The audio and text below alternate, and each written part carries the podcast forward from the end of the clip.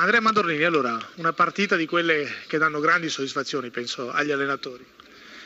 Beh, insomma, eh, bisogna viverle e noi l'abbiamo vissuta, insomma, stavamo bene, due squadre che si stavano affrontando per vincere, poi quell'episodio poteva cambiarla, ma abbiamo avuto i primi cinque minuti così in inferiorità in cui dovevamo mettere a posto un po' la squadra, però poi dopo abbiamo fatto una partita di grande sacrificio, di qualità, di corsa, abbiamo fatto tre gol, potevamo fare altri, insomma, immenso tono, immensa la squadra, grande cuore, grande sacrificio ed è giusto che sia venuta questa vittoria per quello che predica diciamo sempre Mandorlini, questo è il Verona che vuole vedere in campo. Eh, quello però non sempre si riesce a fare così tutta una stagione, adesso insomma l'obiettivo è stato raggiunto, siamo un po' più tranquilli, però non deve mai mancare lo, il sacrificio, questa squadra se non ha sacrificio nel, nel gioco, nei rientri, nell'aiutarci, insomma è una squadra come tante altre, invece se fa certe cose e poi ha un fenomeno lì davanti può vincere con tutti. Sì, dire una parola in più su Toni. Ah, è magnifico, insomma lui capitalizza un po', capitalizza tutto il lavoro della squadra, una squadra che si sacrifica, lui ha altrettanto, quindi grande Luca, eh, ma grande la squadra che lo sopporta, lo aiuta e, e insomma gli fa fare gol. Vedo un Di Francesco molto arrabbiato. Sicuramente non contento per come si era messa la gara, con l'espulsione di Rafael è una nostra grandissima occasione da gol che non abbiamo saputo sfruttare al meglio e mi aspettavo una prestazione assolutamente diversa per come si era messa anche la gara. Molte critiche alla sua squadra.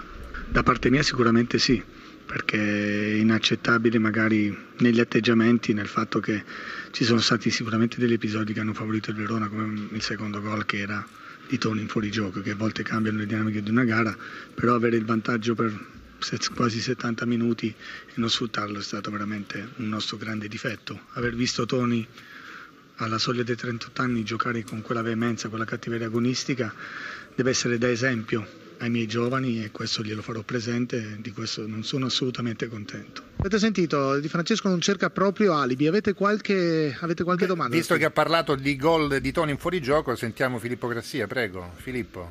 Sì, beh, intanto credo che Di Francesco abbia detto il giusto perché forse qualcuno dei suoi si è troppo esaltato in questi ultimi mesi e non offre il rendimento desiderato. Sì, io credo che fosse inevitabile l'espulsione di Rafael in questa partita dove Toni ha segnato il secondo gol in fuorigioco e a mio parere ci stava anche un rigore a favore del Sassuolo sul finire del primo tempo per fallo di Marquez su Zaza.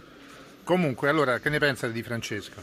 Sì, sì, l'ho visto anch'io dalla panchina, però non mi voglio attaccare agli episodi, a me voglio parlare di atteggiamenti, voglio essere non sempre come si fa di solito che si guarda il proprio orticello, ma cercare di guardare un po' oltre.